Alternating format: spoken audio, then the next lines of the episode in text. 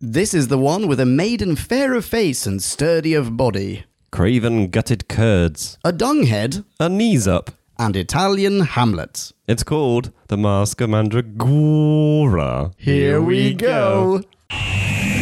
We're embarking on a voyage all through time and all through space. Counting Daleks, Thalan, Ood, and the Cybertronic race. Santarans look like taters, and Silurians all have wonky scales. And the Doctor has a TARDIS. We're reviewing all his tales. Who back when? Reviewing all of who there is. Who back when? Subscribe and rate on iTunes, please. Episode by episode, we're trudging down this tempo road. Come join us on this odyssey. What other choice could there be than Who back when? Who back when? Hello, kind, gentle people of podcast land. Welcome to another episode of Who Back When, a Doctor Who podcast. Or Doc Past. Indeed. That lovely voice you heard there was Leon. Oh, that it was me. Hello, And this lovely voice here is. Jim. Hello, Jim. Oh, yeah. And what are we. Sorry. Don't. It's on airplane mode, is yeah, it? it is on airplane mode, but it's still picking up Wi-Fi. I'm sorry. good start. Good start. And we are here today to talk about The Mask of Mandragora. Mandragora, Mandragora. Following the rings of a curtain, the mask of Mandragora. Yeah, you know what I'm getting at. Yeah, no, I did not know how to say this, and I'm probably going to say it about five different ways throughout this episode. so Yeah. Hey. Apologies in advance, everyone. or just join us, and we're just going to lean into it. Yeah, exactly. Call in. oh, by the way, this is C086, if you care. So a pseudo historical. Yeah. We haven't had a pseudo historical in quite a while. yeah, I didn't miss it. No, really? Well, I don't know. I'm trying to think. Is the last one we did the Time Warrior? Was it? I don't know, actually. Maybe it was. It certainly feels like it's been a long time since the last time. We've had a lot of space, We have had a lot of space. a We've lot had, of stations. we've had little, bit, little bits of Earth. Yeah. Oh, that's true. Uh, a pyramid of Mars, I suppose. Okay. And you hinted before we pressed record at not being overly thrilled by that fact. Yeah, I, I felt like this was a bait and switch. I was thinking, lovely sci fi spacey one. Uh huh. And then, nope, we were in Renaissance Italy. No. But it's Italy. Ehm. La bella Italia. La dolce vita. Well, apparently it's actually Port Mirion, but hey. yes, it is. Yes, it is. Oh, anyway, okay, shall we get into what this is about and summarize that? We, we neatly? should give people a summary, really, shouldn't we? Let's do that. Time for us to synopsize. Slurpify and summarize So take a view and grab a brew and listen to this overview, this free for all. We like to call a bite-sized chunk of who. Bite-sized chunk of who. While showing Sarah Jane Smith around his brand new Newbury Box TARDIS, fully equipped with winding corridors, boot cupboard, and a wood paneled second control room, the fourth Doctor pulls up the view screen, and lo and behold, Right there is the Mandragora Helix. A mysterious spatial energy swirl, the Helix sucks them in and transports them through time to Renaissance Italy. Their Italian Hamlet, Giuliano, has just lost his father, the Duke of San Martino, to a strange and unexplained sudden death, allegedly foretold by Hieronymus, the court astrologist and lackey of Giuliano's uncle, Federico, aka Italian Claudius. Federico is a pretty awful chap who's plotting to usurp the throne when he's not killing peasants. In fact, he murdered his own brother to gain the dukedom for himself and enlisted Hieronymus to provide him with an alibi. Hieronymus himself, meanwhile, transpires to be a high priest of the cult of Demnos, who's beset by Mandragora to take over the world, and whose fellow acolytes are preparing to ritualistically sacrifice Sarah Jane Smith. And to top it off, Frederico's soldiers are about to behead the Doctor. If only they could escape somehow and join forces with Giuliano to out the traitorous uncle, undo the helix energy, and save the day. Bee Scout over, you are welcome. Aren't you just? Longest Bee Scout to date, I'm sure. Yeah, thanks for that. Making me say all these words after homemade vodka. hey, allegedly, allegedly. Allegedly. chin chin. Cheers. Do you uh, want to start us off with a question of some sort, maybe? I don't know if I have a big question. A little one? Maybe a little question. Oh, okay. As, as your superior knowledge of TARDIS is, Oh, I don't know. this old TARDIS console, Yes. as it's uh, described. Oh, yes, which- the wood paneled one. Yeah. Is it, in fact, a new TARDIS console, or have we seen this before? It is a new TARDIS console. Okay, that's Uh, what I suspected. Yeah, we've not seen that before.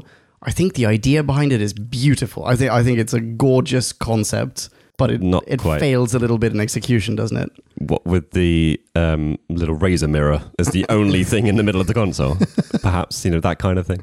But isn't it nice to have this sort of old timey wood paneled thing? It I think it's a nice idea. It just it doesn't. It's too low budget, maybe. Yeah, I think that's the thing. It, you can tell it's not real wood for a start. Yeah, Yeah, it's just not done with it The feels kind like an of old taste, ship, kind of, but as in a not naval vessel. you know. not as well done and tasteful. Yeah, that's true. Yeah, You've seen the Paul McGann movie, the Doctor Who movie. I have, but not for a very very long time. That has a gorgeous TARDIS console. A a very old timey, but beautiful, steampunky, meets maybe Edwardian aesthetic values. Okay, console, and this feels like the low budget homemade fan film version of that console. whereas reality is that they probably were inspired by this console to do the film. yeah, very, very possible. I wouldn't be upset if we didn't see this console again. I think. We see it for a while, I think. Yeah, Yeah, I'm, I'm, this is this is it now. This is this is the go-to console. I'm not 100% sure, but I think that might be the case, in fact. Yeah, What I am doing now, though, is I'm looking up the TARDIS exterior. I want to find a comparison of the two. I, it's really, su- it's surprisingly difficult to find just a side by side comparison on um, just on Google. You know what? Go to whoback1.com. I will have made one, and you can you can compare the new TARDISes or the the new Newbury box to the old Bracharki one. But how do you feel about the interior? I mean, we start this episode by going around, but we don't just see the console room. We see corridors and swing doors and the boot cupboard. yeah, it feels much bigger now than it's ever done before. it did, and I loved it. Great, right? Yeah, I, I like the idea that it's not just this one room because it's more impressive. Like, Yeah. okay, it's pretty impressive that you got a room in the space of a phone box, but to have a series of rooms in the space of a phone box is more impressive. And Sarah Jane has traveled around with the Doctor in this TARDIS for a while now. To think that there are rooms, that there are parts of the interior that she has never seen before, Yeah. makes it seem even larger in scope. I, I like the idea as well that they walk from console to console and then he goes out the front door from a different, different console room. Like, Yeah, true. originally when I was watching it, I was like, oh, hang on, he can't walk out the front door. I hadn't thought about that. That's super duper true. But yeah, it's playing up with the, the TARDIS is its own weird dimension to itself. Yeah, space mean space is all relative in there. Yeah. Oh, that's so cool. I and hadn't that's- thought about yeah, that. that's super interesting and more of that. More of that stuff. Yes, and, absolutely. And more then they, of they step outside into what looks like space that. yeah. and they're walking around. It's like, what is this shit? Like, I was, I was so kind of like, oh, this is going to be an amazing serial. Like, what's going on here is this Helix thing is is going to cause them all sorts of problems, which it does, obviously, um, Yeah, we- but all, all in a sci fi spacey way. They could have spent a little bit more time on the spacey wacy stuff, right? Yeah. because it's are th- to have to show the helix in the first place and the quite frankly gorgeous like the crystalline tunnel thing that they go through the, Oh, the yeah, yeah. rings of crystals and then step out and then boom they're transported to Italy they didn't need that at all they could have they could have just started with them stumbling out of the TARDIS in Renaissance Italy and go what oh my goodness some something took us over Yeah. and sent us here. Those initial like t- five to ten minutes are entirely superfluous, really. Yeah, it's a fair point, actually. But this this is where I feel like it's debate and switch. Like, I see. Maybe maybe I would be more receptive to the Italian stuff if that's just where we started. It's like you know from the get go, okay, this is a pseudo historical thing. I know what I'm getting. Okay. Okay. But I I thought I was getting sci-fi. I thought I was getting space. You were seeing the uh, d- toilet flush, space helix, uh, and thinking, wow, Yeah. more of this, please. and there was a little trippy effect for just when they were moving around in the TARDIS as well and everything was kind of warping like on Their voices were I can't- echoed in some vi- Like Yeah, when but they there was say- a vi- visual thing as well. oh, really? I, I think missed that. I think before they landed, as they were going through, like you'd see the outside shot of the swirls and stuff, Yeah. and then it would cut to them inside, and it would be basically like a little warpy effect on the on the screen. Like there's no- Oh, okay. nothing clever going on. It's just a.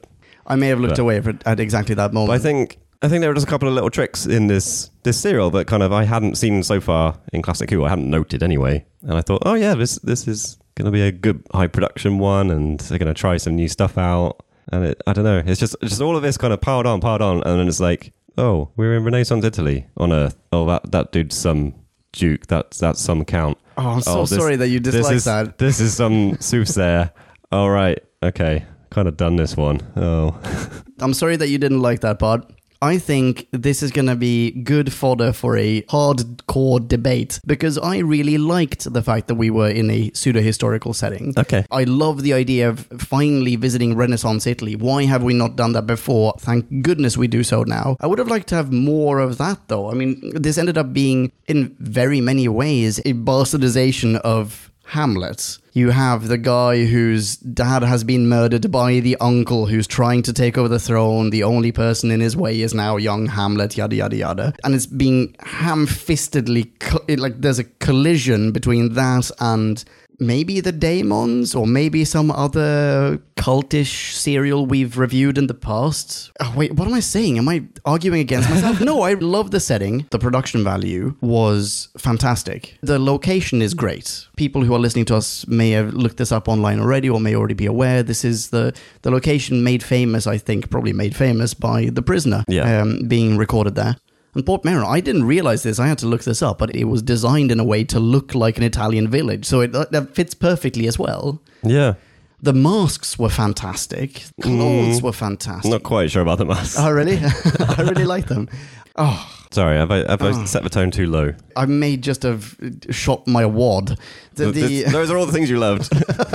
nothing else. that that three percent. I just kind of felt, and I, I can never escape the feeling. Which Uh-huh. it might have just been because I was I was in the wrong mood. I felt like I'd been betrayed from the start. okay. Maybe I didn't didn't give it the benefit of the doubt after that. I just felt like we've done all this before. We may not have done it exactly in this setting. Like you say, this is basically the plot of Hamlet. I'm pretty sure we've probably had similar things even in Doctor Who with usurpers and We have, yeah. you know, it's it may not be an uncle and Like the whole killing Pelad- his brother and the stuff. whole uh, but- Peladon story is pretty much that as well, isn't it? e-, even with that, like the, we've definitely had plenty of ones where there's a castle above and a catacomb or a labyrinth or Certainly, a dungeon or a prison below where it's split plot. Yeah, that's very true. That That is is very That happens all over the place. Yeah. We very recently had a cult as well with the Sisters of Khan. yeah, exactly. Yeah, Uh, and yeah, no, I, I mean, I see what you're saying, but in this era where every single thing we see on TV and every single thing we see in the cinema is basically a rehash of the previous thing we saw, but it's redressed and it has just maybe some new contextual information, I think this works and I'm happy for it to be so. Okay. Speaking of being shafted from the get go, here's a question for you. The title of this episode or of the serial Yeah. the Mask of Mandragora, or Mandragora, tag namas. Mandragora. Mandragora. The mask is the masquerade, the ball, at the Yeah. very end. yeah. This is a four part serial that does not show up until part four, and it only takes place over the course of maybe like five minutes of screen time. I think that might be generous, actually. Uh, Yeah, you're, you're probably right. It probably is less than five minutes, and it has nothing to do with the Mandragora Helix. So it's not the Mask of Mandragora. I- Is it meant to be some sort of pun on the masks that they wear? Well, that's what I thought. I thought it was play on mask being spelt differently, but it could mean the other spelling as well. Okay. which I think is the only thing that makes even the vaguest amount of sense. because even though I would argue this, it is a plot point to do with the Mandragora, Mm-hmm. it's a shitty plot point. the masquerade ba- ball. Yeah. Yeah. Because I agree. the whole plot for the Mandragora is shitty. This is an entity that we've seen exists out in the depths of space. We, we have no idea really where Yeah. but you know that looked pretty alien pl- pretty remote and it sent a signal of energy or something to earth Yeah. to control someone To this one place, San Martino, which might be San Marino, we don't know, but it might, it's called San Martino. yeah to slowly it's bloody nessie again to to wipe It out is. some people Oh, you're so right. It is Nessie. and then ergo the future of earth changes and Yeah, because mankind's ability to spread across space over the course of millennia was all dictated by this one group of people in Renaissance Yeah. Italy meeting once, obviously stopping this one party and killing this handful of people, including Leonardo da Vinci is, is among them. We never Allegedly. get to meet him. We never Allegedly, meet- Yeah, yeah. allegedly. killing those people will prevent the further development, technological development of mankind. Yes, to the point where the doc says that we'll just turn into sheep.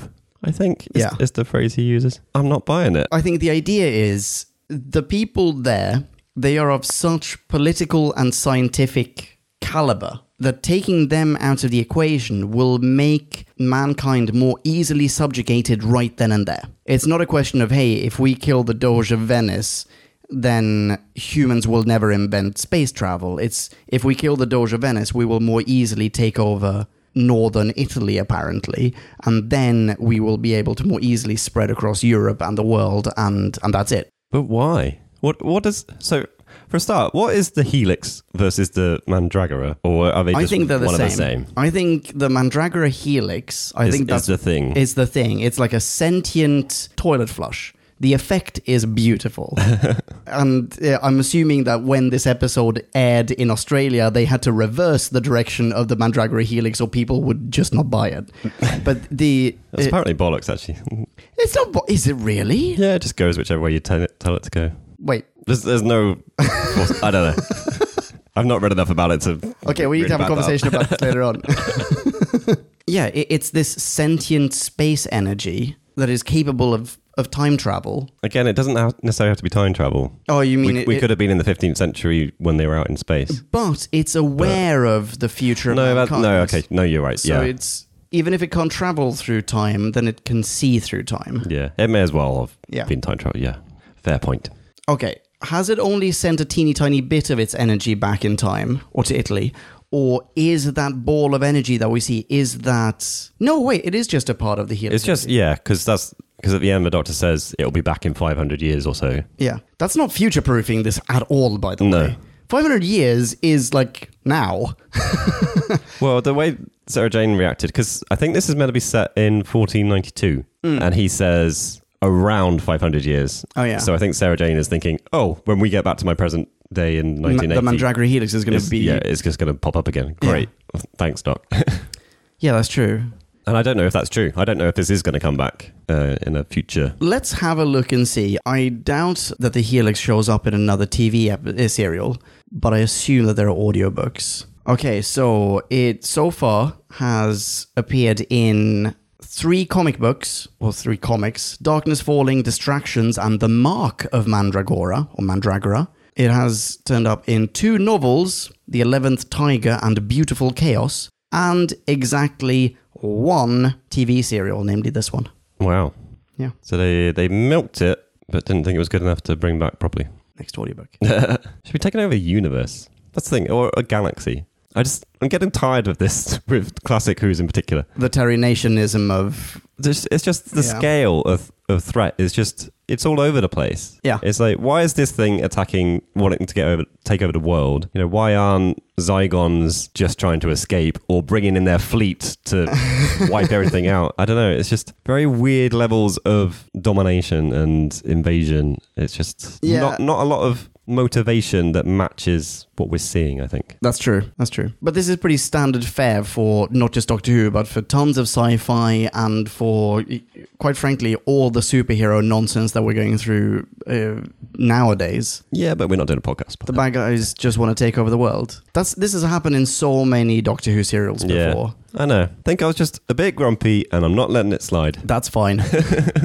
so the chap who wrote this, Lewis Marks, I just mentioned Terra Nation, but Terra Nation didn't write this. Lewis Marks did, and he has written three serials before. He's written Planet of Giants, where the TARDIS gets shrunken, Ooh. um, which is great. Day of the Daleks, which I think is pretty good.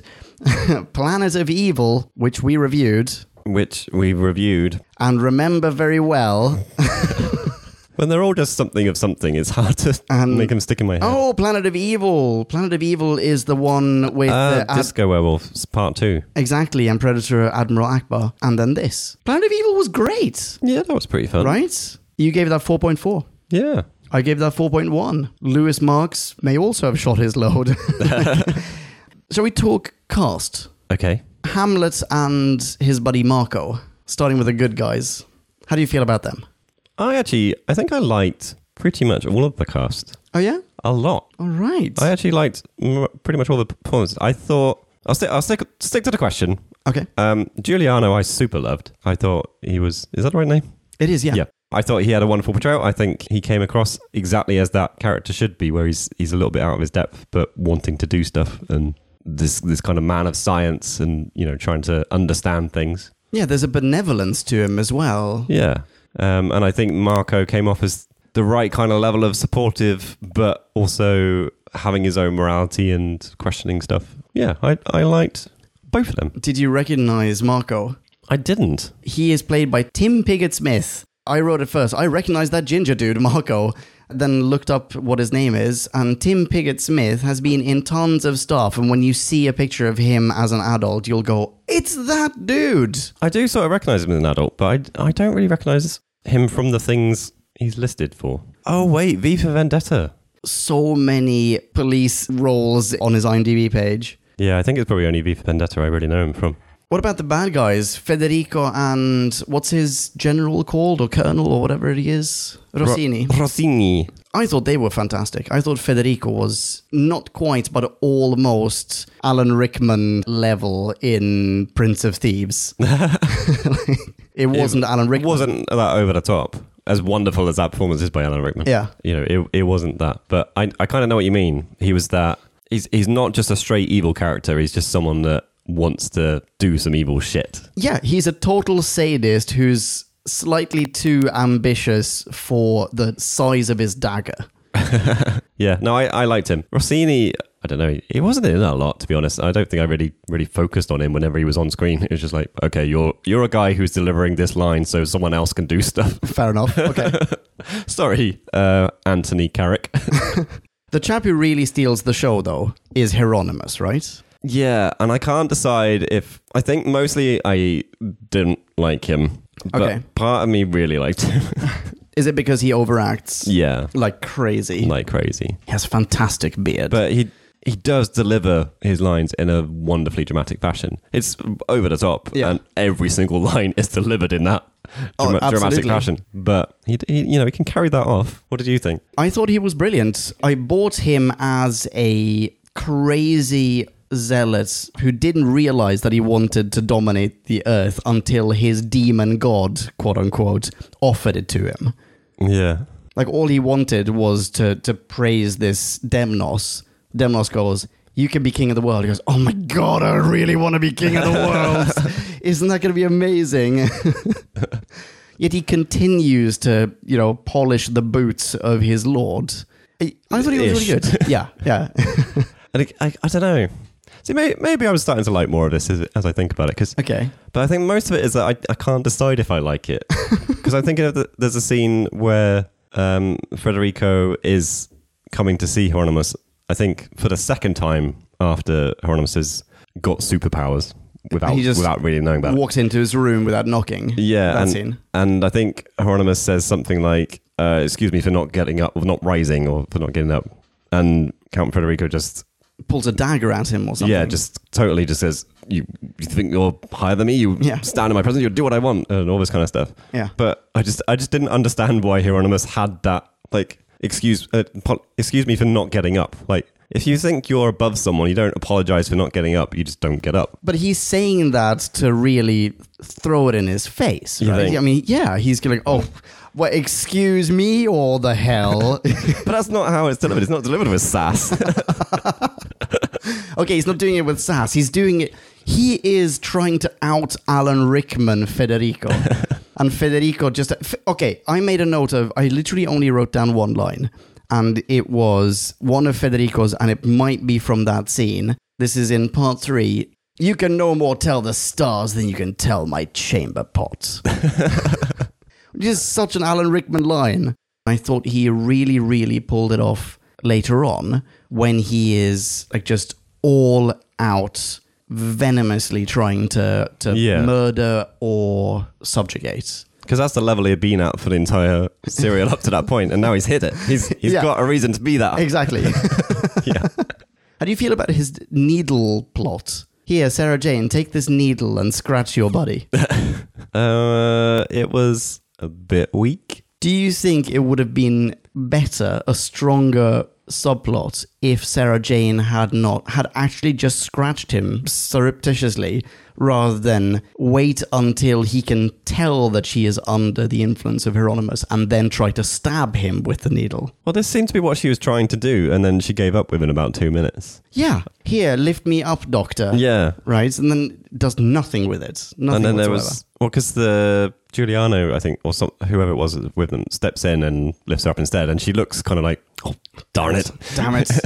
and then I think there's another opportunity where she's she's You kind could've of just walking patted him on trying the toward her back. so, what sorry Pat him on the back. yeah Do anything. yeah it's not like she can't just walk next to the doctor like they have a relationship Yeah. like they've traveled together like she's meant to be near the doctor which she's not for most of his bloody serial which is That's true. another big problem I have with it That is true. Okay. I, th- I, d- I don't know how quickly though she fighted against the hypnosis when the doc finally confronts her.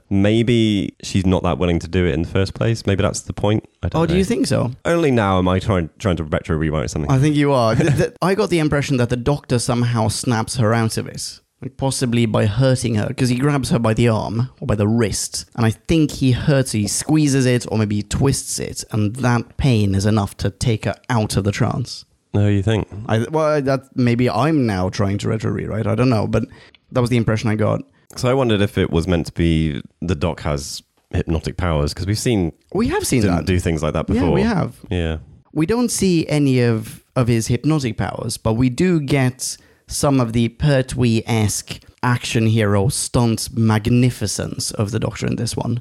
Which I feel like we just have to stop referring to this as Pertwee esque. Because it's not. It's not. It's No, Baker esque. it is Baker esque. You're absolutely We've right. seen this enough now. It, this is just what he does. Yeah, in Seeds of Doom, just uh, the last time. Last time? Yeah. he was jumping through windows and pulling guns on people and whatever. Here he grabs a sword. He he's like zorroing all over the place on horseback. Yeah. He's not particularly good at it, though. I No, don't know. He, ha- he has his moments, but I feel like um, Giuliani, Gi- Giuliano, Giuliano.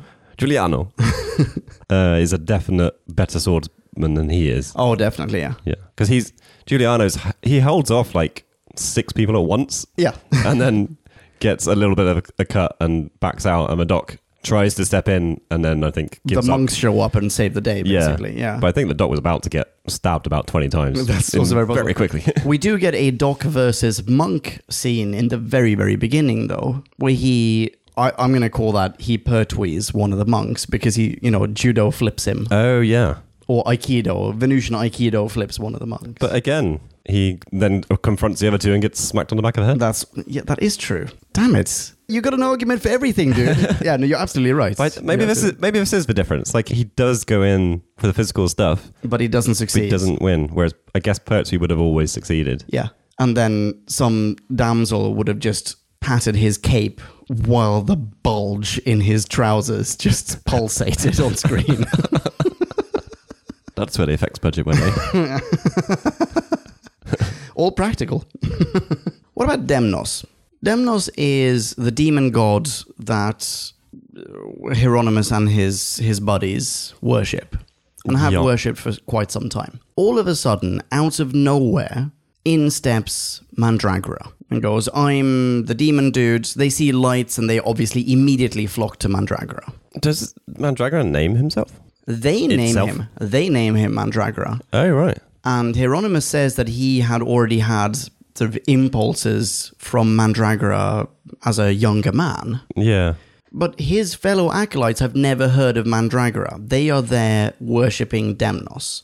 Isn't Mandragora a false idol to them? Or possibly, shouldn't they fear the wrath of Demnos? I, d- I don't want to get too I'm far not into gi- re- to religious stuff, but well, I, I- I, I didn't mean it like that. I'm sorry. I didn't. I'm not lending credence to either cult here. no, no. I'm, I'm just trying to not offend anyone when I say, well, if your your beliefs in something you can't test, yeah. suddenly something literally hits you on the, the head, Yeah. claiming to be a different thing to believe in. I don't know. Do you, do you not abandon the thing that you've you've never had concrete proof for, and abandon the thing that just hit you on the head? There's a, Not I- about- I think there's a line in one of the episodes, like I, basically when the Mandragora Helix energy shows up in the temple underground. I'm pretty sure that they say something like "All hail Mandragora," and Demnos, of course. Oh, really? I guess it's kind of telling in a way that they they're never renamed by anyone. They are still the cult slash brethren of Demnos That's a very good point. until the very end, as far as I'm aware. yeah.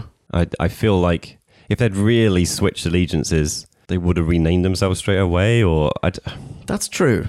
I th- I I kind of took it to be honest that no one really separated the two. Oh, so Mandragora is Demnos and Demnos is Mandragora. Yeah, I mean, why not? Why No. why Oh, that's would you fair. not think that there's just two names to the same entity? I, d- I, I don't. We'd never really told what Demnos is meant to be. I don't think. I think you've actually already nailed it on the head because in most religions, any one entity, like, I mean, a- any one deity will have multiple names. Yeah. Yeah, no, I think that's probably a very good point. Okay, all right.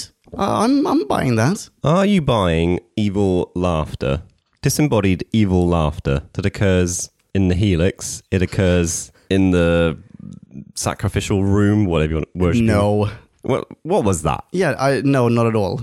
That's for the benefit of the bipedal ape people that the helix is trying to sway. But like, why? Why do we hear it in space as well? Oh, it's dramatic because it's a comic book, basically. Yeah. Yeah. Because I, was- I was expecting a voice to be attached to it at some point, but it's Yeah. not. It all it only ever works through Hieronymus. Is that right? Or oh wait, no, it does it talk- speaks to Hieronymus, so we do hear its voice as, as well. No, that is true. Yeah. So okay, this thing has a voice, It has a voice. It's or at least- sentient. or it it's- can communicate. Yeah. So it's it's, it's basically a TARDIS. We've we've said it can, it can go through time and space, and it Yeah. can speak to people in presumably if it can talk to them Any in language. in Italian. Yeah. Oh, It- we need to get back to that as in, well. in 15th century Italian, Yeah, then that's uh, true. and it, and yeah, and the TARDIS can translate it and all that kind of stuff. Then yeah, it's a TARDIS. It is a TARDIS. Okay, well, as far as the laughter is concerned, no, I don't buy it. But it's the good kind of kitsch. Yeah, You know, it's Ming the Merciless laughing, like giving off a belly laugh at how he's vanquished his foes. I think it was, I think it was mostly the timing of it for me. Okay. So it was a little bit of laughter as I think as the TARDIS was leaving the Helix, and then there was a little bit of laughter like the first time we see the light in the altar room or something like that. Yeah. But it's it's not done in a creepy maniacal way. It's just laughter at the end of a scene. Like it's it's not attached to again. It's not attached to motivation and, and meaning. It's just ah, press the laughter button. That'll be this. This will work here, lads. Go on, push the push the laughter button. Do you think the Mandragora Helix takes over Hieronymus entirely? Is there any part of Hieronymus left after you know when he when he has a light bulb face? I would kind of assume not because he has a light bulb face. So that is just the Mandragora Helix. I I I assumed that. Yeah. Okay. Yeah, I, I don't know how else to interpret that. I don't I don't know what's meant to have happened to the other acolytes by the end of it because the doc straight up murders them. Yeah. And like, had they already been killed? Were they already part of? No, I don't think so. Like, they, they had the lightning ability, Wait, yeah, they did. You're right. so I don't. Like, we could say that they had already been taken over by the Mandragora. But So I think that I don't think that. Okay, so I I'm inclined to say the Mandragora Helix sort of merges with, or the Helix energy merges with Hieronymus, giving him greater power and and in the process sort of undoing maybe partly undoing both of them. You know, they they merge into a new third entity. yeah, Mandragoramus. Yes. Here, Herix. Yeah, yes, yeah. No, yours is better. The, the, the the other ones, they've just been touched by the energy a little bit. yeah. Show us on the doll where, where the energy touched you, and are now able to shoot lightning from their fingers. yeah, Do you remember the Planet of Spiders? yes, I mean, that's where we first saw the lightning effect, right? And I'm pretty sure if you had a spider on your back, you could shoot lightning from your finger. that's true. Yeah. And it's probably the same lightning effect. So now instead of a spider, you have a light bulb, and you because I I definitely didn't think that all of those acolytes had been turned into light bulb heads. I think they're acolytes. They're Yeah. they're still human beings. It's just that they they like to fire lightning from the, like they, they they now they have found proof of Demnos slash Mandragora, and now they are all about the let's kill the people who would otherwise be against Demnos ruling the world. yeah. So you you have more to say? Carry Well, on. well, I was going to say dot dot dot. So yeah, Doc straight up murders them. Yeah, that's what I was going to swing back to. Yeah, So, yeah. yeah. Because this is how I took it at the time: is that they are still humans, and Doc lures them into a trap where they get I think that Melted. I think that neatly bookends this serial because part one starts with a dude being straight up impaled. I mean, th the, there's just the, the casual murder of peasants en masse. yeah. Peasants who are just like they're just farming in the forest. By the way, who farms in the forest? There's a dude like collecting hay by a Oh. pond. That dude is amazing. like, what, what is he doing? I'm just a hay farmer. I could only fathom out that he must have dropped the hay. like he must have been running away and and just dropped it, and he was collecting it up again. Like there's no other reason why that load of hay should just been there. No, not at all.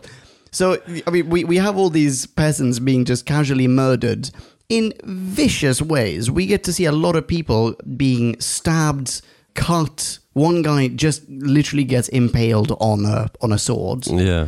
Um, and then fast forward to the very end of the of the serial. Yeah, the doc he electrocutes a whole bunch of monks. Like they're they're not nice people. I don't think. no, There's- I, I agree. Well, actually, no, we know bugger all about them. They could be nice people. I don't think they're nice people. They like They're they in a have- cult, but Yeah, a cult that justifies murdering civilians. the monks didn't do that, though. The monks were like they in they went to the mosque and murdered a whole bunch. They murdered all the entertainers. But that's after they got taken over by Thingamabob. Man, Mandragora. Mandragora, yeah, but they were open to the idea. It, it wasn't like they were out in the open going, no, you know what, we're just. Yeah, I'm not. I'm not super defending them. I'm just saying we don't have a lot of backstory. They were hiding underground and they were known to all as the incredibly dangerous and elusive cult of Demnos. Probably Yeah, that's because they true. murder and sacrifice. Yeah, wait, Oh, they no, were it- ready to sacrifice Sarah Jane. at yeah, the they beginning. fucking were. Yeah. Yeah, so Take that's- it all back. They're, they're a not bunch okay. of shitheads. Exactly. no one sacrifices the doctor's companion and gets No. away with it. Slight tan- tangent. Oh, yeah, yeah, go yeah, for it. this this really impenetrable, scary catacombs Yeah. that anyone who wants to go and find the cult of Demnos in this serial Yeah. goes and finds the cult of Demnos Absolutely. in about thirty seconds. With the exception of two soldiers. Who would go? Fuck that. yeah, we're not going down there. No, who, who? Wait, wait, wait. Who? Who say a thou- thousand men would struggle to find anything in those catacombs? Oh, yeah. That's weird. But, yeah. but Doctor seems to go in and out of there like it's just a supermarket. well, one of them says that, and the other one goes, Oh, so that means there's a secret passageway. Let's go find it. yeah. Like, how do you accept that there's just this weird cult underneath your? Is, is it underneath the castle? I kind of got a feeling it was underneath the castle. I mean, it's all one Italian themed B&B. so it, it's fine. or holiday resort, not B&B. But you, you're like ruling this place, and it- it's just it's like, okay, so we've we've got this tax coming in this week. Great. These farmers have got these complaints. Okay, and this Yeah. cult has set up in the catacombs, and they're just sacrificing people. Um. Okay. Right. Yeah. th- We'll just leave them to do that. Get on with the taxes. Okay. I think this is all actually indicative of uh, my biggest beef with the serial, which is the politics don't work.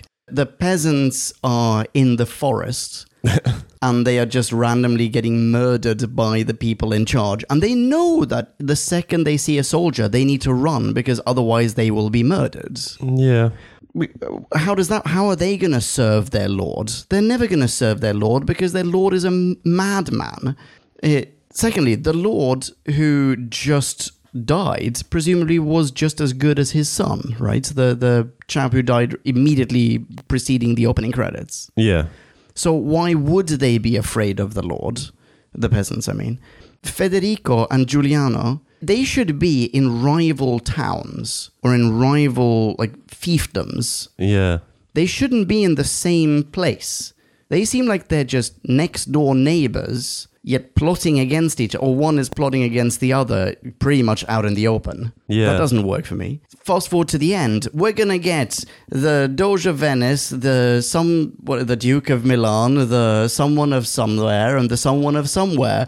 All the most important uh, political power, like powerhouses of Italy, will come to this one shithole somewhere. with its hay bearing lake. It w- was a very, yes, exactly. They would never do that. Why would all of these political power, like eh, authorities, why would they all move en masse to the same place for no re- like just to welcome one new duke who 'Cause would be a they- rival of theirs? They do the most, uh, the most awesome masks ever. It might as well be a bingo hall.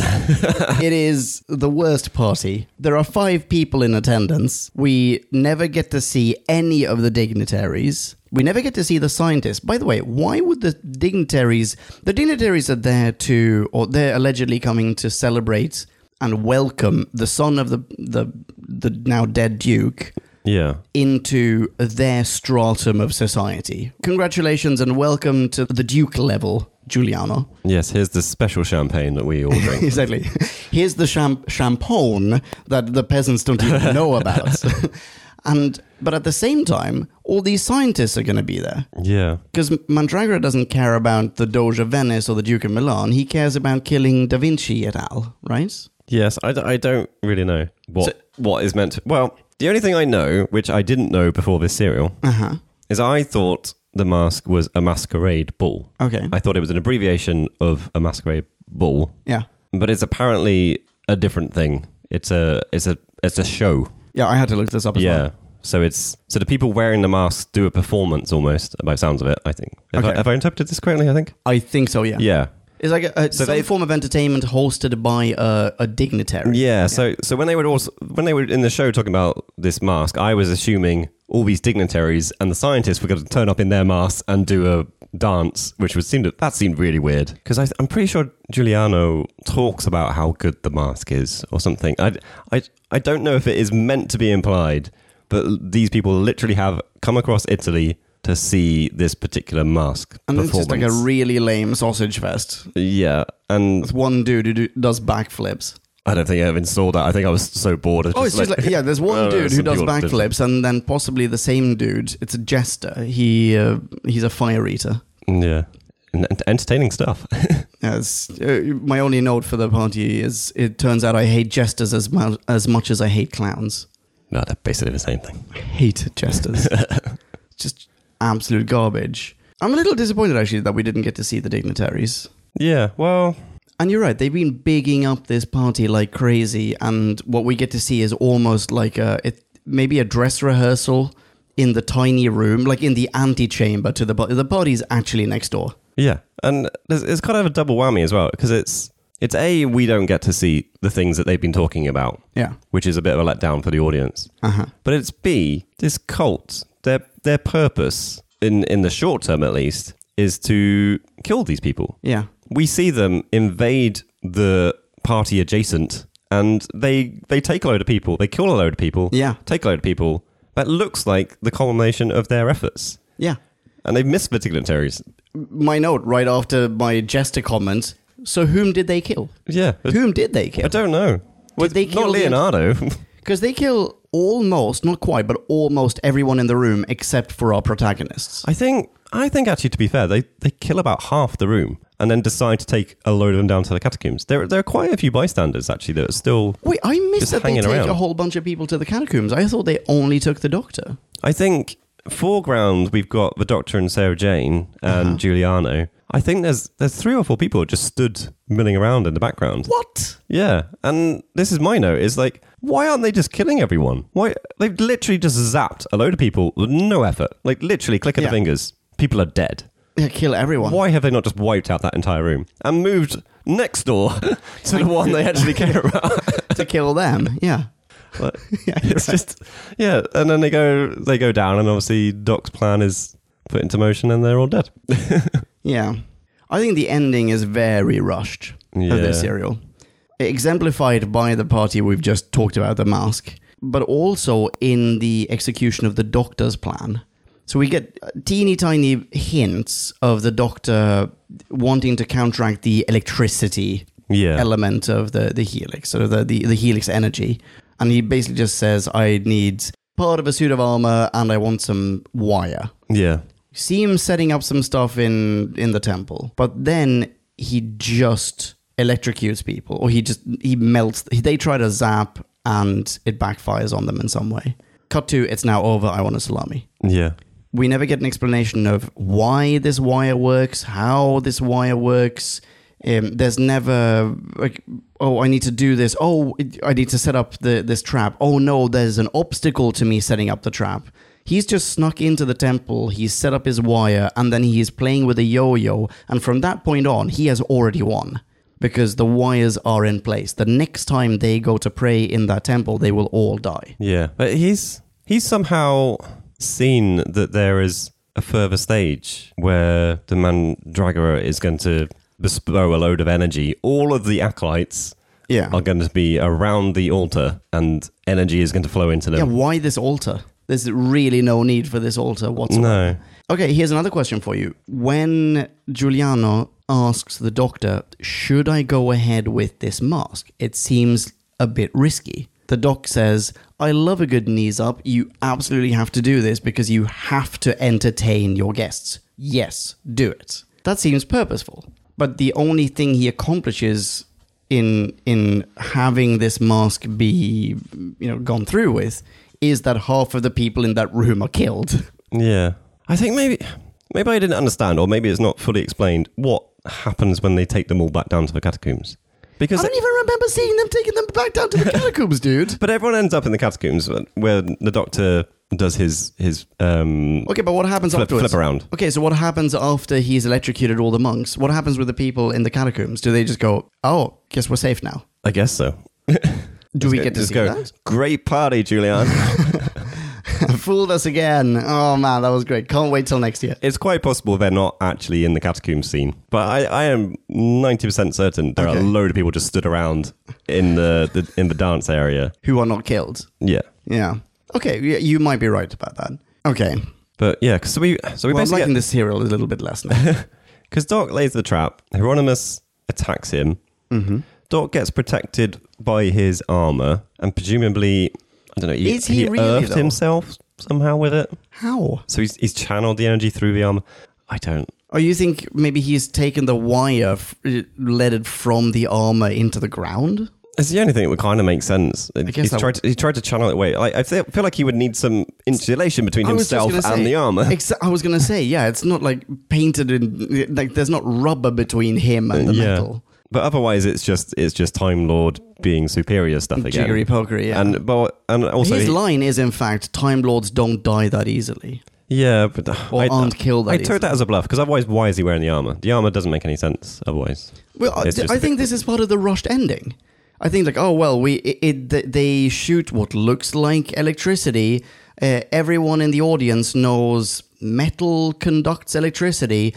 Great, let's just have him play around with some metal. We don't have to explain it. They'll fill in the blanks.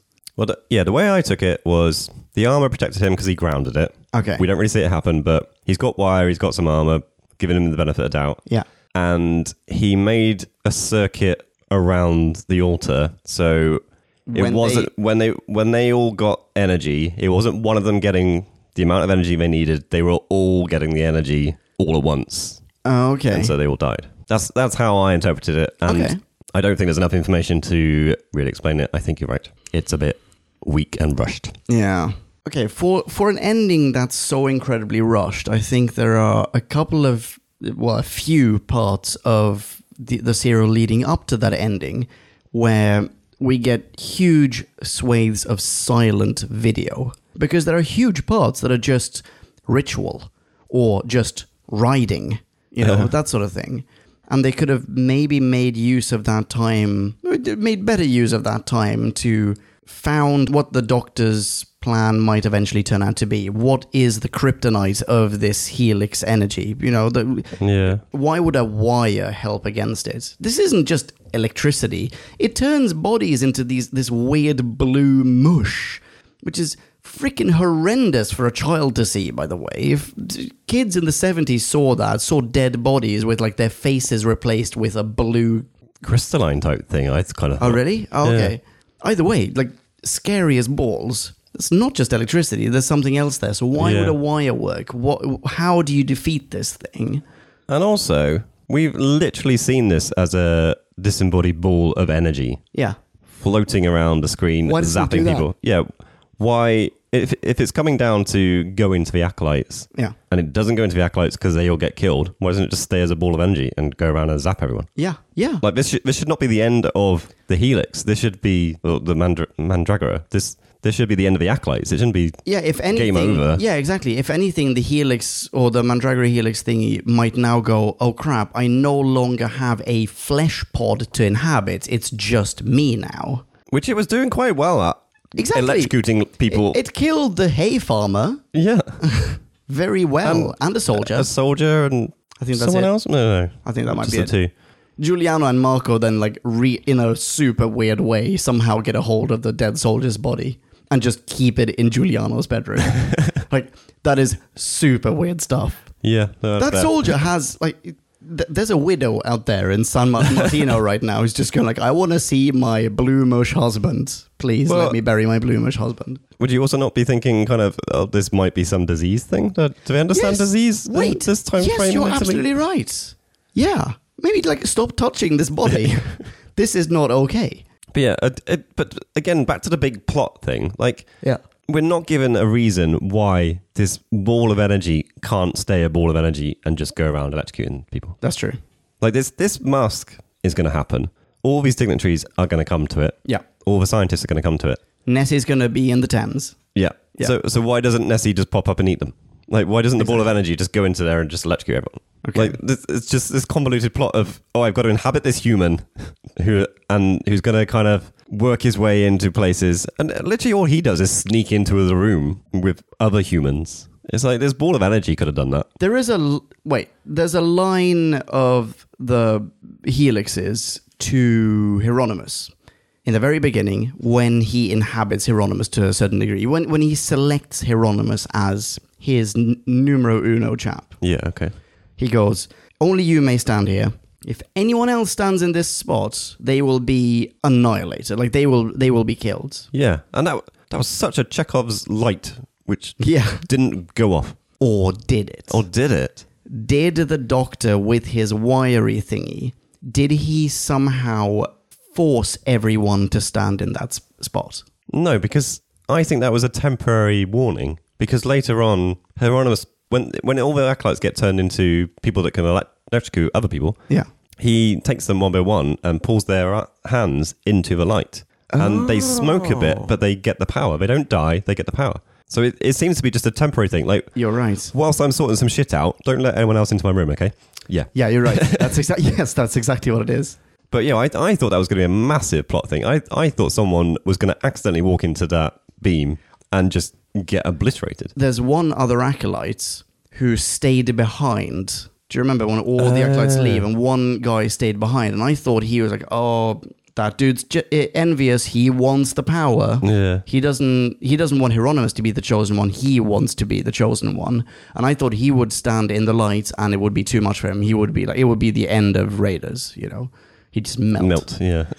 But you're right. Because he's the dude, actually, who captures Sarah Jane or something. Like, I'm, I'm sure there's a. I think so. The, Yeah. f- the first point where Sarah Jane gets captured, I thought he was the priest. I thought he was like the leader of this cult. And then, because Yeah, he's, and- he's the one we see. Like, there, there are other people in the, the background. He's the one that's talking. yeah. I think he's got a medallion. He does have a medallion. I- I think many of them have medallions, though, to Yeah. be fair. But I but, d- I d- but then no dice home slice because then the chap in purple shows up. and Yeah. that's Hieronymus. Yeah.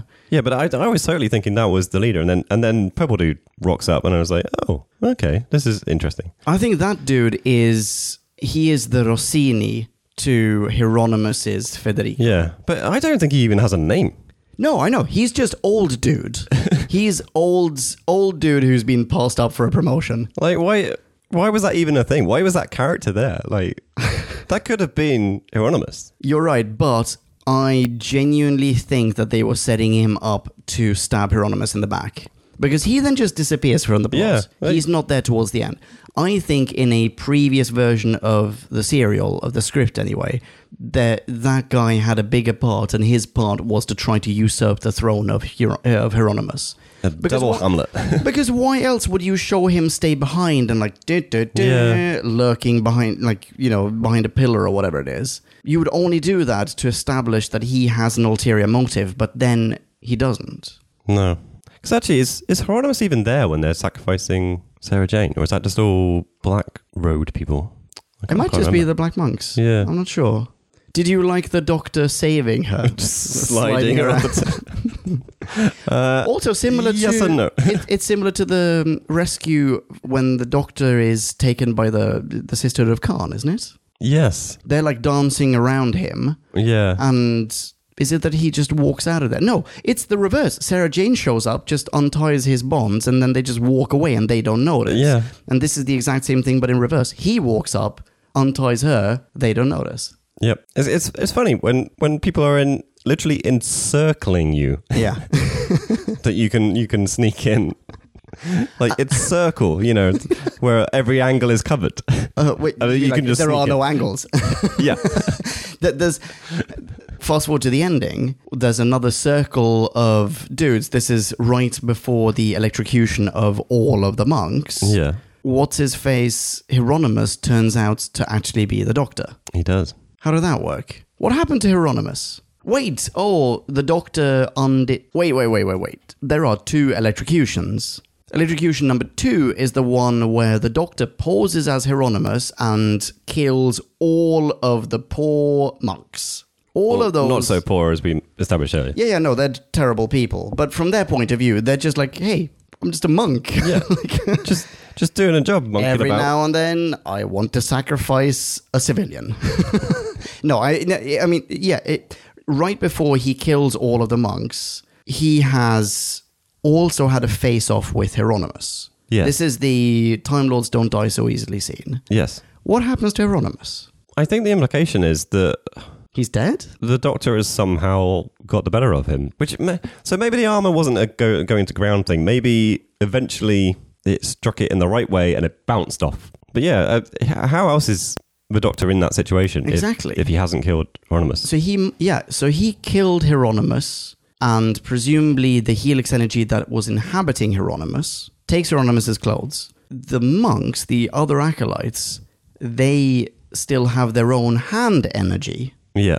and that hand energy is enough to kill everyone. Or is the helix energy still there? The helix energy is apparently still there. Like it. Where? At this point, it seems that it didn't give it all up. Basically, I, I, I can only interpret this scene that Hornos has been turned into a Light bulb. light bulb face. Yeah. and the acolytes haven't. There's a bit of helix energy still floating around that, for some reason, now they've done the job it wanted them to do, is going to give all the acolytes light bulb heads, which is what that setup is meant to be. It's it's them going around the altar whilst there are still people stood there waiting to be killed. yeah, yeah. He says, gesturing to the side. like, they're literally just waiting there. Just kill them. Kill them, then do your reward stuff. You haven't finished the job yet. Just kill them. but yeah, th- I can only assume that the, the, the light, the tunnel of light, is still it's still got some energy left to give up, which is which is what happens, and then the doctor is forcing that to happen in a way that kills everyone. Okay, I don't know. It's bollocks. No, this this ending is just bollocks. it is bollocks. Well, I'm coming around to your side of things. I did. I did like the Doctor having a bit of fun with his dramatic voice, though. Oh, He's overdubbed, right? He's overdubbed by the actor who plays Hieronymus, I think. Is he actually when when he stood there just going on about salami? I assume so, yeah. Yeah. Because his mouth is moving, it seems out of sync, but I don't know if that's because they've put some sort of audio effect on him or if he's actually being dubbed. But uh, I, I wrote down Doc's overdubbing with, with the intention of asking you if you agreed. I may very well be wrong. I I, I generally just thought it was Tom Baker doing a Doing a voice. very dramatic voice salami sandwich voice. I mean, the salami is. I, I'm, I'm glad that he got a salami, Yeah, but wouldn't it have been better if he got a sandwich? Some nice ciabatta. and uh, no, I don't know. I don't know what I'm saying. I'm wondering actually if it's too early for a sandwich. They had bread. Well, yeah, but would he have invented the sandwich? Invented the salad. I like that. okay, there are there are a couple of other beefs I have with this, by the way. Okay. Oh, I'm finding more beefs in my notes as well. Okay, go ahead. But there's one as a, more more of a question, but it might be a beef. Okay. Wh- which we've we've hinted at as a, a pin, which we need to come back to. But I, I just want to s- quickly go into. It's kind of a nice scene. The doctor sat there with a telescope, and he wants an I have a beef Ash- with that as well. astrolabe or a sextant. I forget forget which way around it is. Uh, astrolabe. Astrolabe, and he's he's basically trying to work out. I don't know what. I, it, it seems like he's using astronomy. Astro- uh, sorry, astrolog. I don't know. He's he's using Astrolo- astronomy. He's using astronomy. He's using astronomy to Yeah. counteract astrology. Or Eff- effectively, kind of. yes. I mean, astrology is bullshit. I'm sorry Astrology if is anyone bull- in yeah. podcast land believes in that stuff, but yeah, just stop it. anyway, he uses the like the least efficient. I mean, Why why doesn't he go back to the TARDIS? Why why doesn't he get some other equipment? Like it's nice that he uses their it- equipment. it's kind of I kind It's of very like the nice. scene, the setting of the scene. I kind of like that idea, but it's I think it would. I think it would have been salvaged if he had said, "Listen, with given how relatively speaking primitive this equipment is." I can't give you a very accurate reading, but it is roughly then and then. Instead, he says it's 43 minutes and 8 seconds past 9. yeah. What? And also, it says past 9 that Mandragora will swallow the moon, Yeah, which, which, which is. we don't even get a hint of. So, th- so the idea is there's a lunar eclipse. Why would he refer to that as Mandragora will swallow the moon? That sounds like something that someone do- who doesn't know what a lunar eclipse is might refer to it as. See, I I interpreted that slightly differently. I interpreted that as him paraphrasing it as a lunar eclipse, but really Mandragora was going to eat the moon. Wait, what? wait, at this po- wait, wait, wait. Rewind. Explain this to me. Mandragora's going to eat the moon? Well, why not? It's a it's, It's, a an dragon energy- egg. It's, a dragon egg. He's going to make a freaking omelette. Yeah, exactly. Just zap it and it go, mm, Mm, scrambled eggs. yeah, lovely. Okay. But like it's it's a energy entity from outer space. Yeah. Why wouldn't it eat the moon? Why wouldn't it eat the moon versus inhabit some shitty human? Yeah, well, and, that's a- and go from a very very low level up. That's a much that, that that's a really really good question. Why wh- why would it try to take over the Earth when all it has to do is kill mankind? Yeah, I like I, I don't really understand its motivation. Like, if it wants to wipe out mankind, I'm pretty sure it has other avenues. Yeah, go back further in time and like point your lightning bolt at the sludge, the primordial Exactly. sludge. yeah. Okay. So yeah, at, at this point, I was I was trying to salvage it. I think in my mind, it's just like, oh, cool, it's going to eat the moon. Like stakes have risen a bit. Great. I, I'm not quite sure why this soothsayer guy is still here pretending to be a god, but yeah, cool. Go eat the moon. Okay, I I have uh, another related beef. Okay. beef. Giuliano says, at one point, he says to his buddy Marco, Hey, Marco, check this out. I heard that there's this dude who invented a gadget whereby, with little bits of glass in front of each other, you can see the moon as though it were the size of your fist or something like that, like as close to you as your fist is to your eye. Yeah. Oh no, says Marco, that's crazy talk. That sort of invention doesn't exist. Meanwhile, on his windowsill is a freaking telescope. I had not paid attention to that conversation. I mean, like one or two episodes later, the doctor uses Giuliano's telescope yeah. to look at the moon.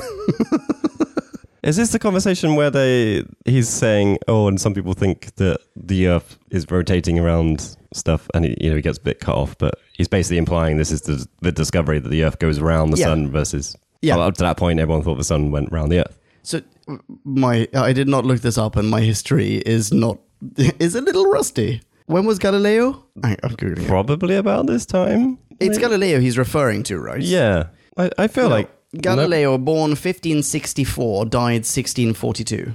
Okay, so we're out by a hundred years. When was Copernicus? It's Copernicus. So, so Copernicus, Renaissance era mathematician and astronomer who formulated a model of the universe that placed the sun rather than the earth at the center of the universe. Ah, That's okay. who it is. But why would he be surprised by this when he has all the freaking equipment at hand? That that pissed me off. Yeah, that's I don't I don't know. I don't remember that conversation well enough to really contribute. Shall we swing back to a little thing you pinned a long time ago? The language. Mm. Language. Yes, please. Take us away. So I, I wrote this down as a big question mark. It's like, holy crap, is this is this the first time Sarah Jane's ever questioned that she can talk to aliens I think so, yeah. and everything? But then it's, it is thrown back when the doctor says, This is how I knew that you were under the influence of something, because you've never questioned that before. You've just kind of gone along with it. But then subverts it again and says, Oh, but because the TARDIS is basically translating for you. It's like she literally has never asked this question.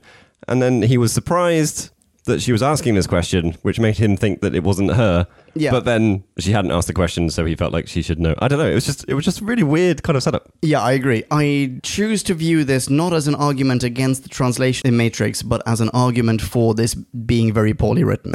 You're right that the motivation of the doctors for noticing that she is under the influence of uh, Hieronymus makes no sense whatsoever. Because otherwise, like, i- is it that has she become more intuitive and more intelligent thanks to having been having like gone under into trance? Yeah, or just questioning things, or I don't know. Yeah, that's ridiculous. Well, Not I- as adventurous. I expected you to always be pliable and easily manipulated. Yeah. No, I agree. That makes no sense. I think you're right. I think this is the first time that that has come up in conversation in, in Classic Who. It has never been brought up before. yeah. You This know, is the first episode of a new series, by the way, of a new season. yes, this is church. We've not actually mentioned that. So there may have been a little break during which people are going, like at the BBC, they're going, oh, wait, hang on. So what?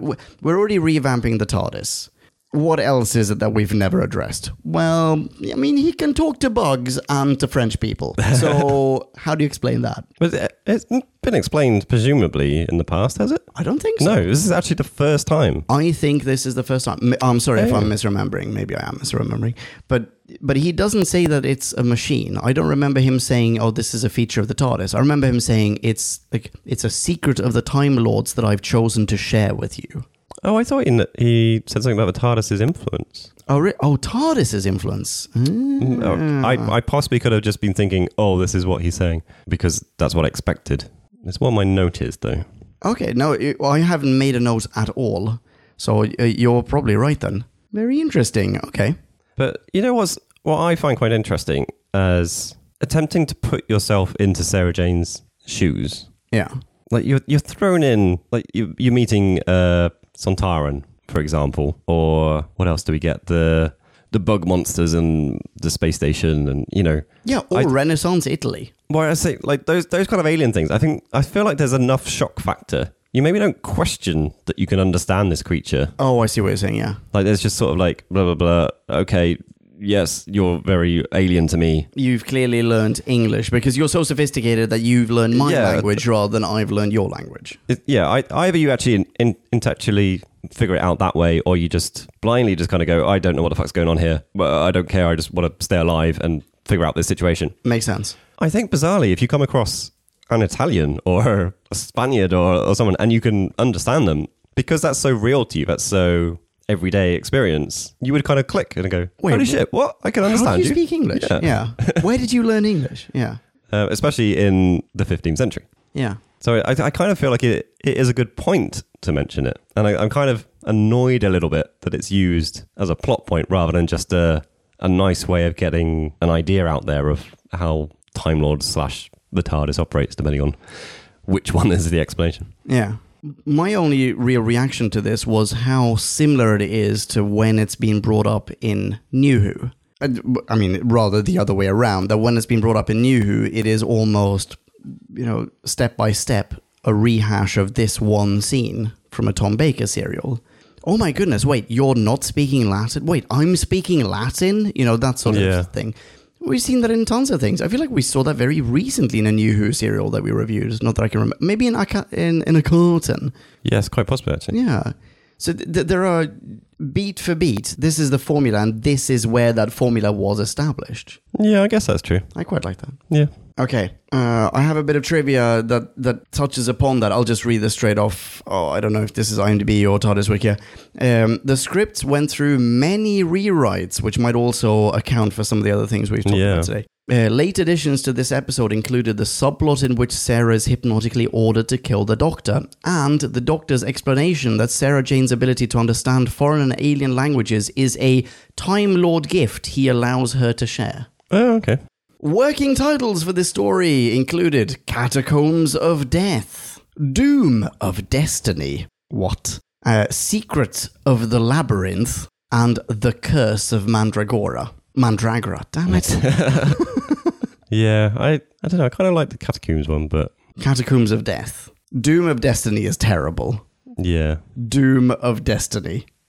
Followed closely by Destiny of Doom. uh, Secret of the Labyrinth is crap. Curse of Mandra- Mandragora. It's okay, I guess. yeah. I, I think they probably got got it kind of right. I don't know.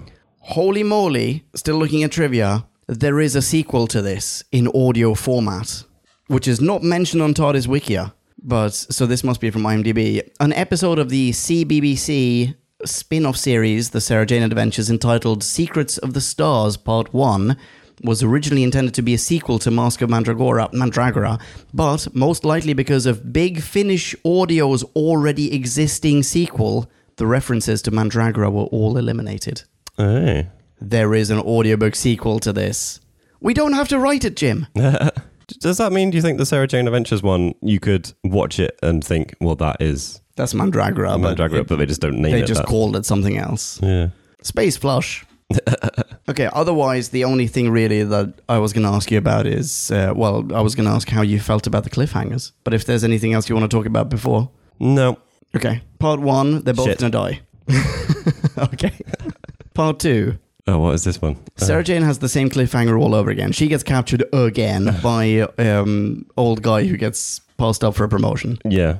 Doc, I don't remember. I think that Doc is just wandering off to. Oh, he's being helixed, is what I've written. Oh, is he being? Sarah even? Jane gets the same cliffhanger again. Doc, meanwhile, is being helixed. Yeah, That's and my the, note the from- count. This is where the count is being attacked. Sorry, the, the, the Juliana is being attacked by the count's guards. Oh, yes, you're right. So I, that one was okay. It was like kind of before things had really started getting bad. I think. Okay. The, I'm sorry. Episode one, literally mid swing. no, no. Like it, if they'd done it three seconds earlier, it's fine. Like you, the doctor is in a situation. You're thinking, how is he going to get out of this? Mid swing, you can't have the Doctor then just stand up and go, "Oh, hang on a minute. I want to look pretty before I die." No. I have to confess, I kind of like that. Like I, I like the way the way the Doctor gets out of it. Okay. but not that it was mid swing. yeah, no, I understand. Okay, no, th- that, that's, that's fair criticism. Part three, the only thing I've written down is Hieronymus is a light buddy. And Uranus is turned into pure energy and electrocutes the Count. Oh, the Count gets killed. Oh, d- yours is way more on point. So, uh, yeah, and, and all the brethren have got smoky hands. Yeah. Smoky hands. So, that, again, that's a nice one. It's like something important has happened. Yes. How, It doesn't- however, are we going to continue this? And it doesn't have to be a, a sword is launched at the doctor's throat, someone's falling off a literal cliff. It doesn't have to be anything like that. Yeah. It is just, Yeah. Yeah. That's a good one. yeah. What about the ending of the serial itself? yeah, I agree. it's super duper abrupt. He gets a salami and then. This was all for naught because in 500 years, which means nothing to us because we travel through time, this will all happen again. Yeah. Yeah. Pointless. Completely In pointless. fact, like, why isn't that a. That could be the big. Like, if they thought this was a, a worthwhile foe, yeah. Well, like, maybe why, that is why isn't the next one, like, Mandragora- Mandragora, Part 2? Yeah. Like, we go 500 years in the future and Mandragora is at it again. maybe that was going to be a plan B. Not necessarily the the episode right after this, but maybe the idea was, well, let's see how well this does with the audience, and if it does well, then let's revisit it. It didn't do well. They didn't. Mm, Yeah, possible. Big Finish did it, and maybe did it super well. Yeah, Maybe, maybe. probably. Yeah. So what we got? We got two out, two out of three actually. One bad. That's not bad, dude. Yeah. Okay. Just one really terrible one. And uh, this is, but this is the episode that is the first episode in a new series. Yeah. Y- Yeah, I agree. Do you think maybe it's just contrasted too sharply with the with the previous series? The lo- eh, um, I mean the the season itself, not just the last serial. The last season was incredible. Yeah. Like episode after episode was just oh, pure gold. You take a little break, you come back. trying too hard doesn't really work out. Yeah, I think maybe. Should we rate this? Let's do that. And now it is time to rate this. Did we love or hate this? Bing bong, bing bong, hey la la la la la. la. Ratings. Yeah, so I didn't really enjoy this one. Mm-hmm. I, don't, I don't really know what else to say other than what I've said. So I'm going to bullet point what I've said already, I think. Okay. I definitely felt like there was a bait and switch with the, the spaciness, and then we just get a historical thing, which maybe no one else cared about, but it got to me, and I didn't let it go. I did, however, think that the effects, the production level was pretty high in this. It was clear that they had obviously started the, the series with a bit of a bang, I think. They, they threw a lot of things. Like, like you said, we didn't even need to see the space thing at the start. We didn't need to see the, the helix. I'm glad we did Mm. because it did look nice. I think Tom Baker also was pretty much on form. I don't think it was possibly, you know, as iconic a performance as, say, the last one we did of Caesar Doom, where it's a bit more he's getting to be fun as well as intelligent and as well as alien, that kind of thing. This was more just intelligent and alien. There wasn't quite so much fun, I think. But it was still a good performance, and I think I enjoyed it. All right. Sarah Jane. Oh my god. Oh, no. Why? d- Like I have nothing against Sarah Jane and Elizabeth Sladen in her performance, but why was she why was she written this way? Like she's basically not in this serial as as far as I'm concerned. She's she's an object to be rescued in a few points and she's barely with the doctor. They and they have wonderful chemistry, the two of them, and which we've we've seen not as much as we should have s- seen, but we've seen it before. We've seen how good they can be together, and we get very little of that here. And I think that's always going to be a negative. Like put these two together; they work well together. Sarah Jane has a lot of agency. She's a investigative reporter. Like she can go off and do her own thing. She doesn't have to get captured every five seconds That's very true. and that's what happens in the serial, and it's it's a real negative point for me. And but to be honest, I don't think I'd picked up on how bad the ending was until we picked it apart. but oh my god, the ending is terrible, and like there are there are obvious script writes rewrites going on where we we've established that there are characters that are underdeveloped or just disappear. So I think I kind of have to accept that there there are some interesting things going on. There's some good production stuff, so I'm not going to just slate it entirely, but it has to sit in the lowest levels of a two out of five. I just wrote down 2.0 for you. I just predicted that. Well done. I am Hieronymus. You're not dramatic enough. No, nowhere near. That's a very, very strong and convincing set of arguments that you've just presented. Okay, here are the bullet points that I wrote down for this. So, agreed. Excellent production value. And in this, I include the beautifully naff Space Helix and the, I'm going to call it coincidentally gorgeous Renaissance Italy sets and costumes that they, I mean, Port Meron is there that's the location shoots and the costumes they nicked from another production, but they're gorgeous. Yeah. I'm glad that they did. Uh, I've written down brilliant acting and brilliant overacting True. because where it's overacted, it did not grate on me at all. I was very pleased that Hieronymus, for example, was portrayed the way that he was. Mandragora, Mandragora as a villain is absolute pants. However, Mandragora's henchmen, Hieronymus, uh, Federico, and to a lesser extent Rossini, they're excellent bad guys in their own right. Uh, Giuliano and Marco are a lovely pair. Th- We've already talked about them. They're Oh, what a lovely pair. Sorry. they're so sympathetic. They're so I don't want to say relatable because they are the ones who are enlightened here, and it may may seem a little arrogant to say, "Well, it's so relatable." The two enlightened chaps, but they're so nice and, and good natured and clever. So I mean, Juliana in particular, obviously. Doc and Sarah, I think you hit the nail on the head there. When they are together, they are perfect, and in my opinion, they are also perfect when they are together in this particular serial. But they are not together enough and when they are apart the doctor does not get to be he doesn't get to go full tom baker some of his wonkiness is almost taken for granted here in previous serials he is mid tom baker monologue when he puts his feet on a table and whatever Yeah. here they just put a yo-yo in his hand and they they expect you to just deduce what's going on in his head from that because you know how wonky he is that's taking him for granted and sarah jane uh, yeah i agree with you A damsel in distress she didn't get to do any of the cool stuff that she otherwise has gotten to do in recent serials the plot makes no sense whatsoever thank you for highlighting this for me nor does the Doc's counterplot. Uh, I'd say this was cobbled together at the last minute, but really it reeks of too many cooks. Uh, I fear slash hope that the sense may have been left behind on the cutting room floor. So I was going to give this something in the high threes. Ooh. Then we started talking about it. Now, almost two hours later, I'm giving this 2.2. Oh. Oh, I had 2.5. Oh, Wow, you, you went really low. yeah, 2.2. I'm sorry, dude. I feel like uh, I contributed to. No, thank you. Thank you for opening my eyes to this. Listener minis. now let's hear from Podcast Land. Max 250, or it would get out of hand. Shamalama Ding Dong, and we have uh, more than a handful of mini reviews for this one. Thank you so much, any- everyone who sent something in. Before we jump in and uh, read out those mini reviews, because I gave my word as a gentleman, and because we had just after we pressed record or pressed stop on the last uh, recording, received a completely new reviewer mini review. That was for Seeds of Doom. That was from Doc Nick Davies. Hello, Dr. Davies. Hello, Dr. Davies. As promised, here is the new reviewer theme.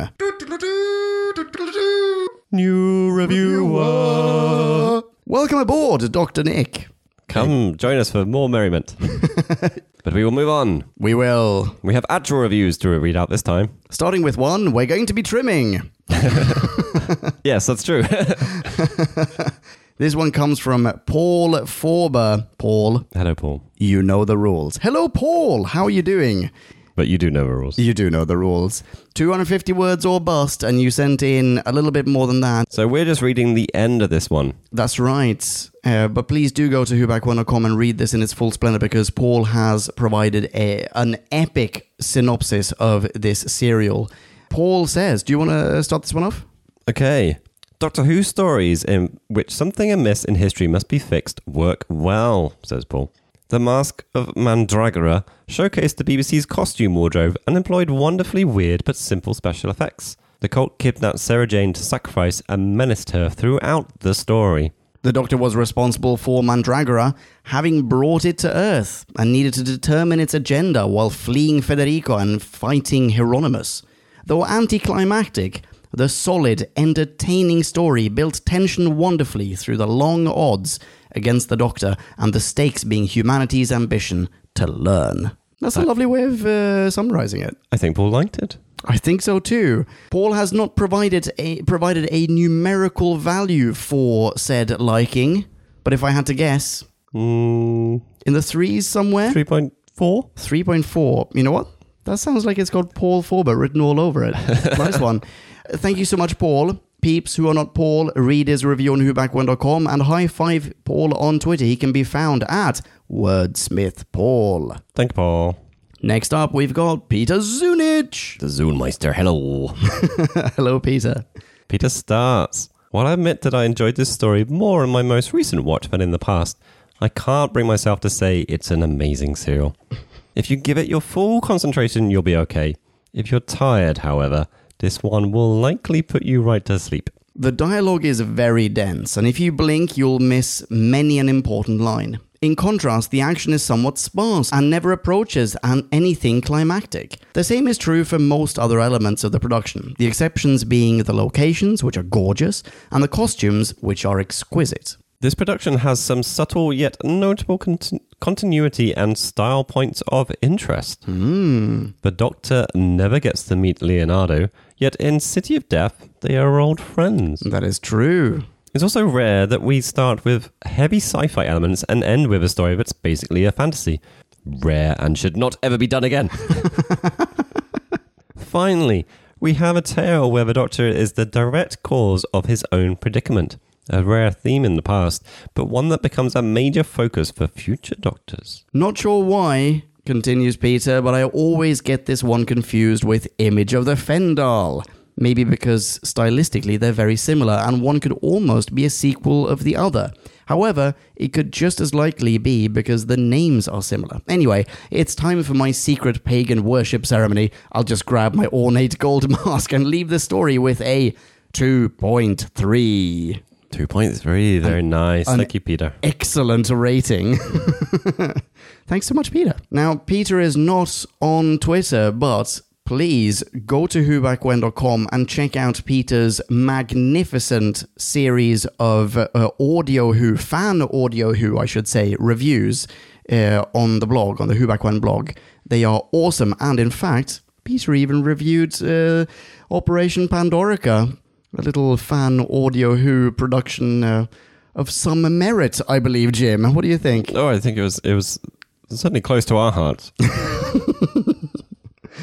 Right, thank you so much, Peter. Next up, we've got Trenton Bliss. hey, Trenton. Hello, Trenton. Trenton starts. To kick off season 14, we got The Mask of Mandragora. Th- Mandragora.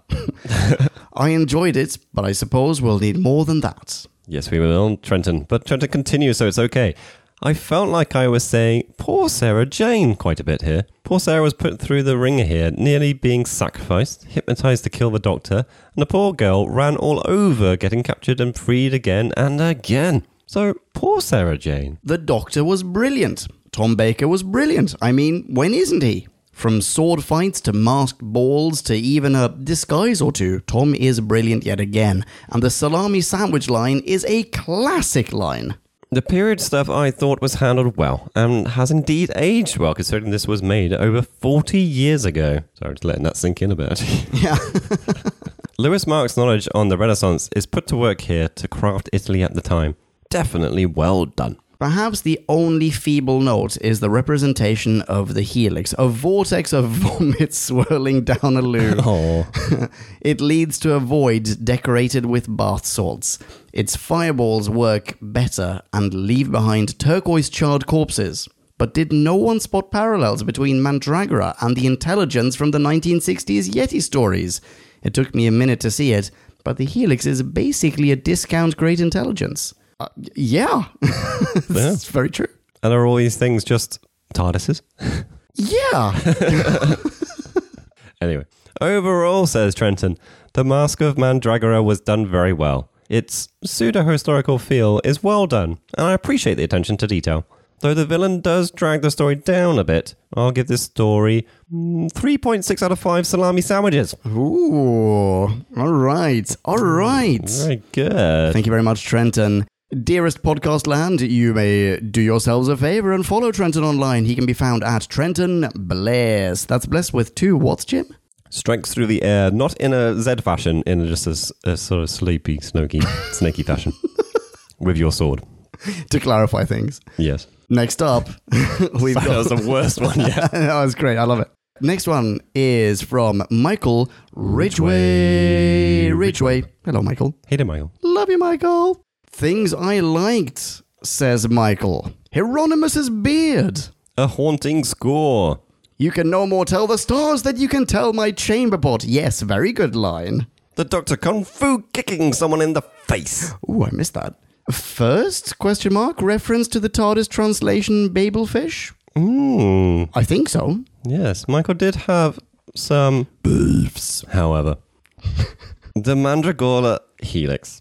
It has maybe two freaky moments, but it's fairly limited as a baddie. As a villain, it cannot compete with a 20 foot killer vegetable. Why was it so super dumb at the end? I thought it was all seeing, at least in the temple. Why did it not see the doctor steal Hieronymus's clothes? Was it taking a coffee break? Next beef is why were we robbed of seeing the rampaging monks zapping villagers? That sounded cool. Yeah. And another beef. Why didn't the bats with droppings twice the size of a man materialize? Sadly, it will be another 10 series before the Seventh Doctor. battles giant bats in misunderstood masterpiece Time and the Rani? Rani. I believe. Rani. Okay. Yeah, but that might be another carton. Rani. Thanks for inviting me to the ball. Smashing. Sure, apart from the people that were horribly fried to death, Sarah. But no worries, glad you had a good time. and he gives this a rating of cozy cozy. Which in real terms is a 1.7 out of 5 fried green presents at the Whistle Stop Cafe San Martino. Wonderful stuff. It was really, really good. That last bit about Sarah's really got me going. uh, yeah, brilliant stuff. Thank you so much, Michael. People who are not Michael, please follow Michael on Twitter. Michael be, can be found at Bad Underscore. Movie Underscore. Club. No more underscore. Next up, we've got Chris Dabbs Paddock. Hello, Kristaps. Hello. Kristaps starts. I wasn't going to write in about this, but fortuitously caught a few episodes on Pluto TV. Ooh. Look it up, he says, and was so captured by nostalgia I had to rate this. This is one of a few late 70s Renaissance Who episodes, and while it borrows a lot from The Daemons, this is roughly the era where the BBC was filling the complete works of Shakespeare, and it shows. The atmosphere they produce is rich, the sets are phenomenal, the attempts at grand dialogue are decent, and the script is rife with great little lines, especially between the Doctor and Sarah. It's not brilliant, but it's very solid and rewatchable. And he gives this 3.7. Wow. Holy moly. Ah, nice one, Kristaps. Excellent stuff.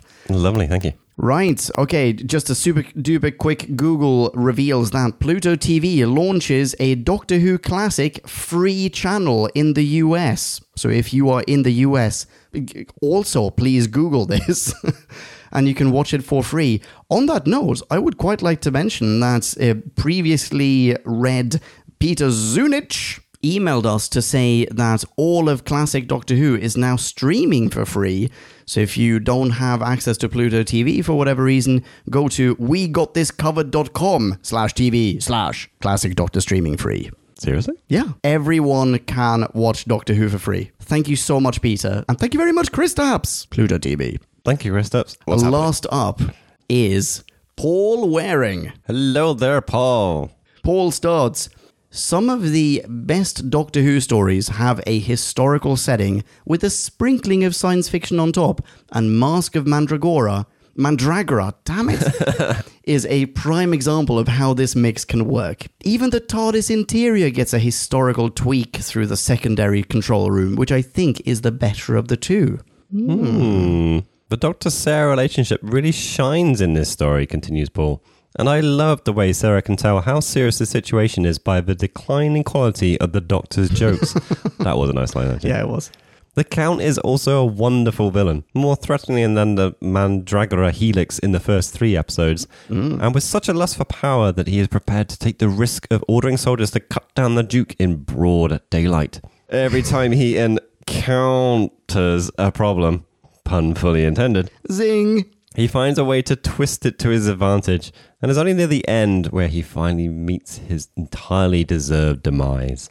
The only minor niggle in this story is that Giuliano doesn't strike me as being tough enough to rule a 15th century duchy, as he seems lost whenever a decision is needed and the Count runs rings around him. Oh, I think I disagree. Anyway, overall, Paul says, another great story from the best two person TARDIS team. It's not quite as good as Pyramids of Mars, but it's pretty damn close. Ooh.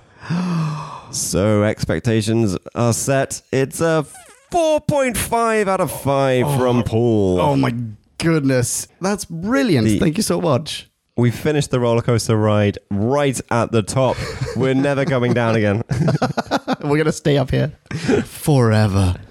Thank you so much, Paul. Excellent stuff. I believe Paul can be found on Twitter. He is at P Waring. so, next up, we will have a new Who. Yes, we will. And it's going to be a, a- as I recall, a really, really good one. Journey to the center of the TARDIS. Ooh, exciting. And after that, we have another classic. The Hand of Fear. That's right. Wait, should that be the hand of fear? Yeah, I believe it's the Hand of Fear. No, Oh, I I, see. I, I can't a carton fear. Thank you very much for listening, Podcast Land. Until the next time, please say hello to us on Twitter. Jim, you are? Jimmy the Who? Jimmy the what? no, Jimmy the Who. That's right. And I am at Ponkin. Who knows why? You do, you weird freak. Until the next time, please be rad and excellent to each other. Thank you again. Rock on and cha ciao. bye bye for now. See you later. Have fun, everyone. Kablamo! Did you enjoy the show? Then please do what the cosmos compels you to and spread the gospel of who back when. Tell your friends! I've got no friends. No problemo, tell some strangers. Hey. Like us on Facebook. That's facebook.com slash who back when, all in one word. Are you into Twitter? Awesome! High five us online and we'll high five you right back. You guessed it, we're at who back when, all in one word. Check us out on Instagram for behind the scenes photos and other Hoovian goodness. Watch our videos or even listen to our podcast on YouTube. That's whobackwhen.com slash YouTube. Vote us up on Reddit, listen to us on Stitcher, and head on over to our website, whobackwhen.com, where you can submit a review of your own, browse the article archives, and peruse our visual index of aliens, monsters, and more, which increases in kablamos with every episode. And lastly, give us a rating and review on iTunes. It helps our show get noticed and earns you lots of karma points. That's it, rock on and be rad and excellent to each other. Catch your earballs in our next Who review or bonus episode. Until then, Cha-chao. Who back when?